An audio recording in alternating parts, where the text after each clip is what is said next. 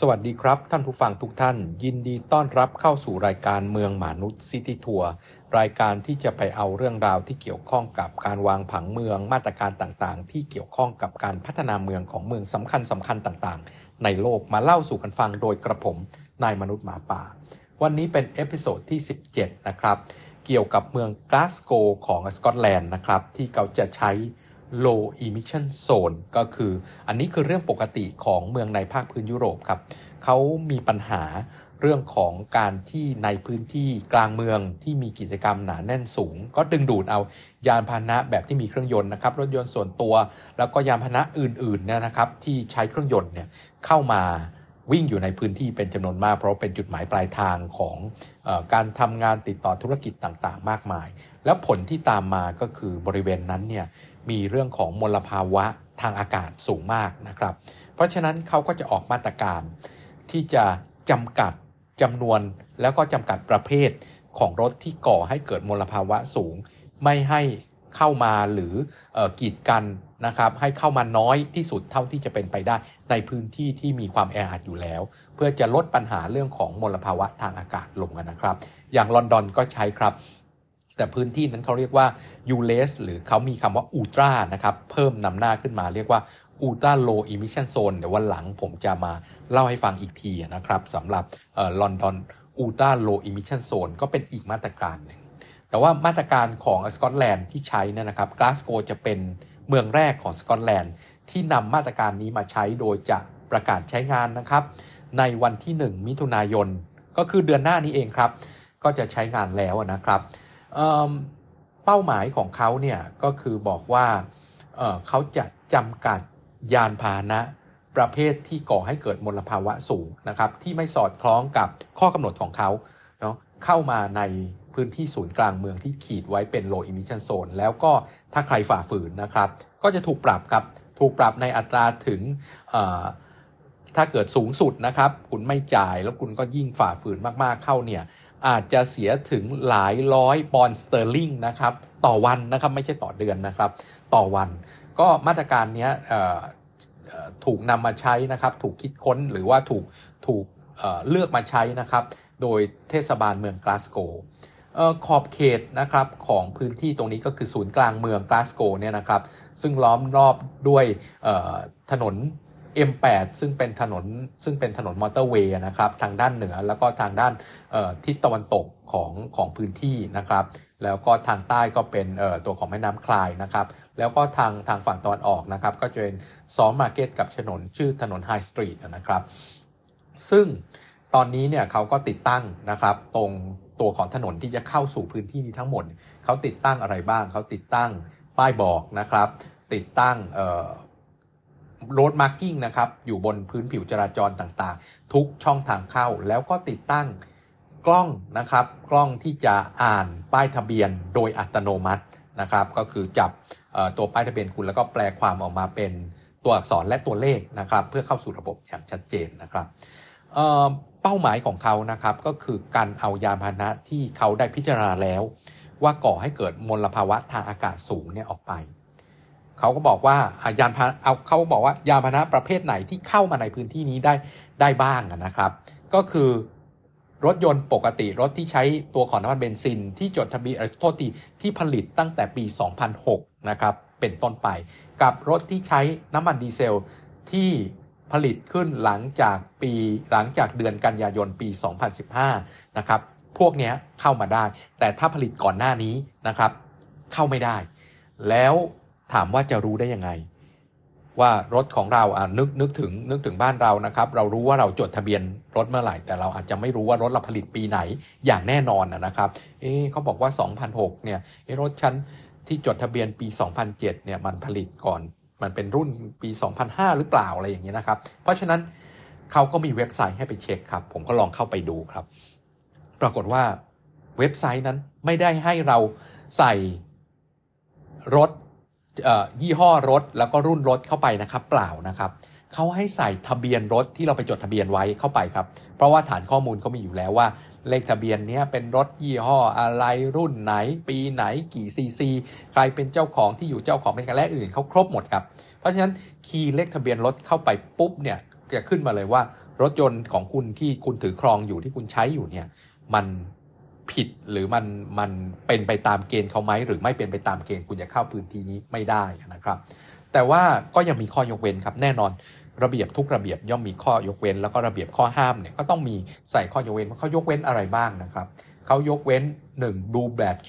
holder คือใครครับ คนที่ถือป้ายหรือติดป้ายสีน้ำเงินก็คือกลุ่มคนพิการครับ ซึ่งจะต้องไปทำการลงทะเบียนกับรัฐ นะครับลงทะเบียนกับเมืองตัวตัวลงทะเบียนกับตัวเมืองกลาสโกนี่แหละครับแล้วก็เป็นกฎระเบียบของออสหราชอาณาจักรทั้งทั้งหมดนะครับ ก็อยู่ภายใต้กฎเดียวกันนะครับ ต้องลงทะเบียนถึงจะได้ตราคนพิการมาติดที่รถยนต์ อันนี้แตกต่างจากบ้านเรานะครับ ที่เรามีปัญหาเรื่องของที่จอดรถคนพิการมีคนสวมรอยมาจอดอยู่เสมอ แล้วก็ควบคุมยากมาก เพราะเราไม่มีการลงทะเบียนคนพิการครับ เราไม่มีการลงทะเบียนแล้วก็ได้ป้ายมา เราบอกว่าก็พิจารณากันเอาเองแล้วกันนะแล้วก็มันก็เกิดการฝ่าฝืนหรือเกิดการลักลั่นนะครับด้วยดุลพินิษกันอยู่เสมอ แต่ว่าในตัวของประเทศอื่นๆเนี่ยเขามีตราคนพิการซึ่งออกโดยรัฐแล้วก็ถูกตรวจสอบอยู่อยู่เสมอครับ เพราะว่าคุณสามารถเปลี่ยนสถานะจากพิการเป็นไม่พิการหรือจากพิการเป็นไม่พิการได้ เพราะว่า definition ของคำว่าพิการเนี่ยไม่ได้หมายความว่าจะต้องแบบพิการไม่สามารถเคลื่อนร่างกายได้อย่าง ถาวรเท่านั้นนะครับ คนท้องนะครับก็ถือว่าเป็นคนที่จะได้ถือบัตรนี้เช่นกันนะครับ ได้สิทธิในการจอดรถในที่พิเศษ แต่ว่าเมื่อคุณคลอดลูกแล้ว คุณก็พ้นจากสถานะนั้นแล้วคลอดลูกไปกี่พ้นไปกี่เดือนกี่เดือน ก็พ้นสถานะนั้นแล้วเพราะฉะนั้นมันจะถูกตรวจสอบกันอยู่เสมอนะครับ แล้วก็จะไม่มีความลักลั่นนะครับ เพราะว่าเพราะว่าบัตรนี้ถูกออกโดยรัฐนะครับ ผ่านการตรวจสอบ อะไรที่ได้รับการยกเว้นอีกครับ ก็คือตัวของ ตัวของมอเตอร์ไบค์นะครับ แล้วก็โมโมเป็ดนะครับรถรถสามล้อนะครับที่ใช้ไฟฟ้าอะไรต่างๆ แล้วก็รถฉุกเฉินนะครับ อันนี้ต้องได้รับการยกเว้นแน่นอนนะครับรถดับเพลิงรถกู้ชีพและอื่นๆนะครับ ก็จะได้รับการยกเว้น ทีนี้แล้วคนที่อาศัยมีบ้านอยู่ใน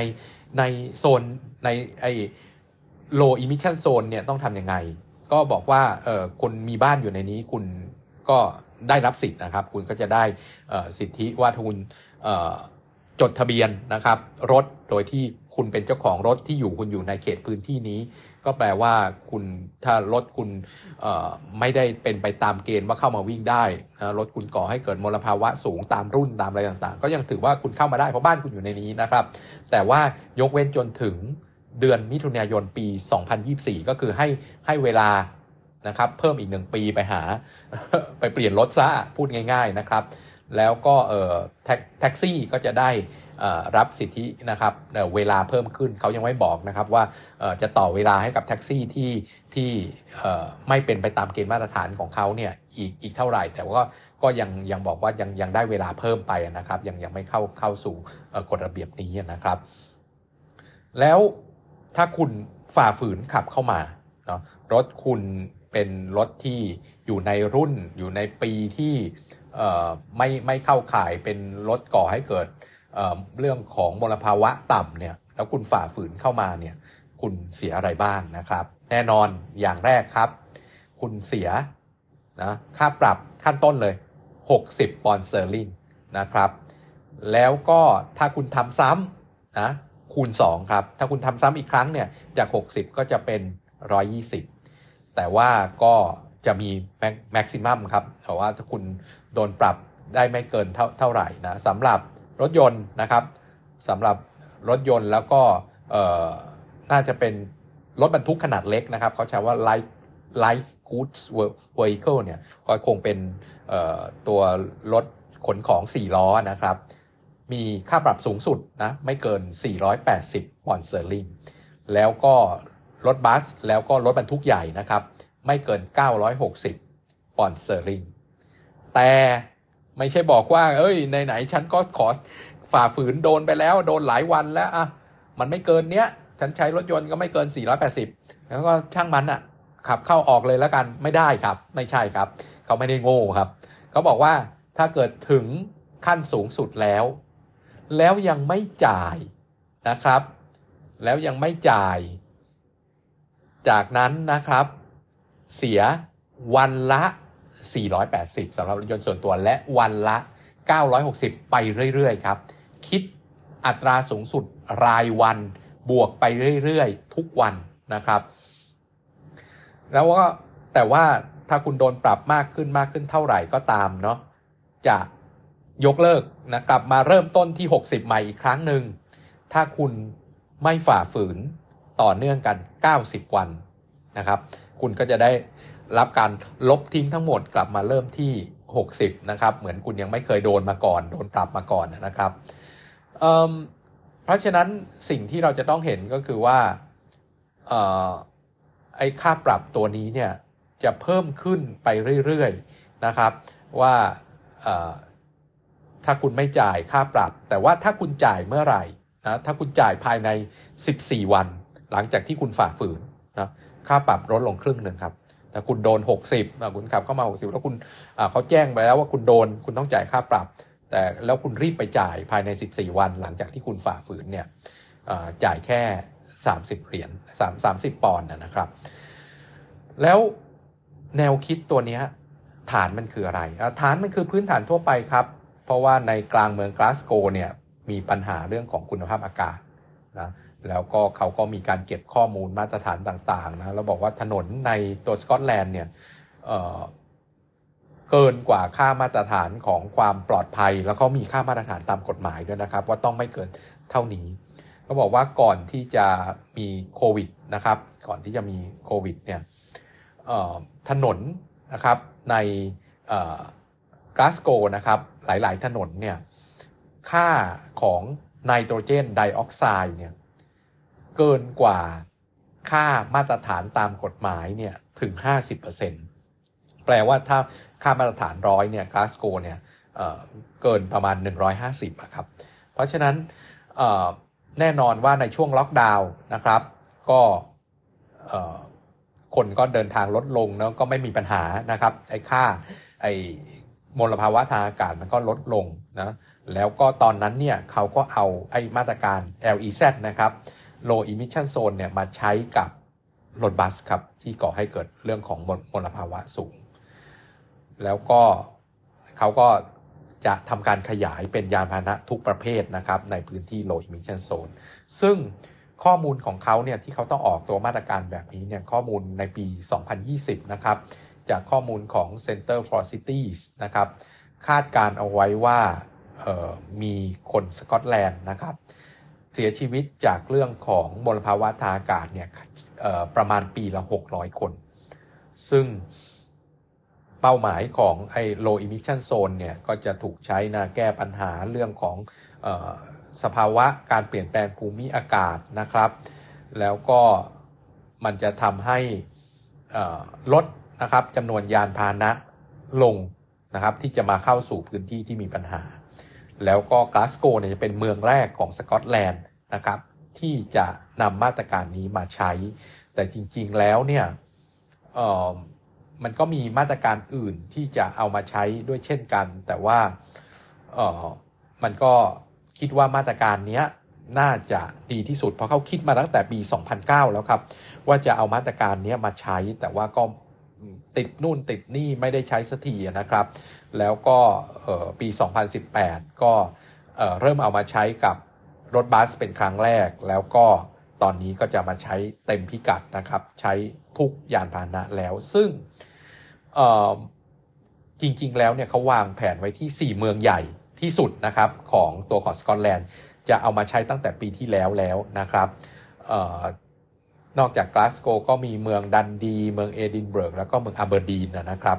แต่ว่ามันก็มีข้อจำกัดอะไรบางอย่างนะครับ แล้วก็เลยทำการขยายเวลาให้อีก 2 ปีเนาะก็จะเอามาใช้จริงๆเนี่ยในปี 2024 นะครับ ซึ่งไม่เหมือนกับมามาตรการอื่นๆที่ใช้ในเมืองอื่นๆนะครับของสกอตแลนด์เนี่ยมีรูปแบบมีรูปแบบพิเศษกว่าที่อื่นนะครับ เขาอย่างอย่างเช่นว่าใน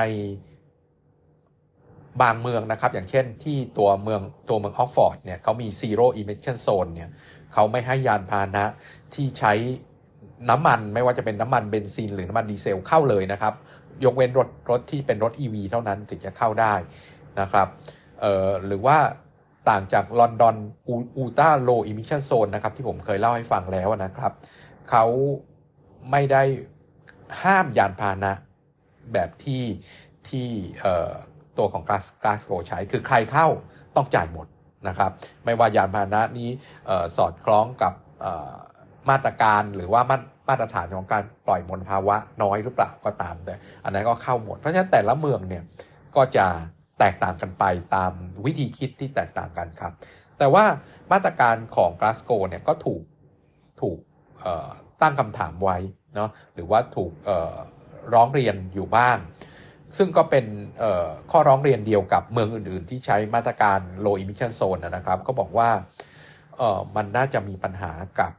หรือว่าจะเป็นปัญหาใหญ่กับคนที่มีรายได้น้อย เพราะว่าคนกลุ่มเหล่านี้เนี่ยก็มักจะใช้ยานพาหนะเก่าๆนะครับ ที่ไม่ได้สอดคล้องกับมาตรฐานของการปล่อยมลภาวะทางอากาศน้อย ซึ่งจะสามารถวิ่งเข้าออกในพื้นที่นี้ได้ ก็เป็นเรื่องน่าติดตามครับว่า